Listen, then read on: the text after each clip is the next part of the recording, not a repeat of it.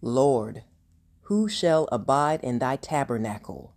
Who shall dwell in thy holy hill? He that walketh uprightly, and worketh righteousness, and speaketh the truth in his heart.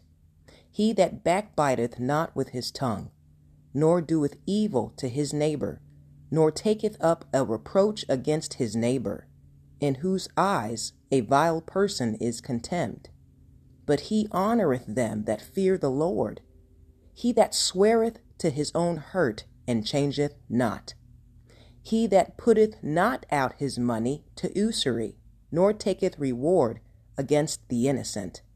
He that doeth these things shall never be moved. Psalm 15 The happiness of the holy.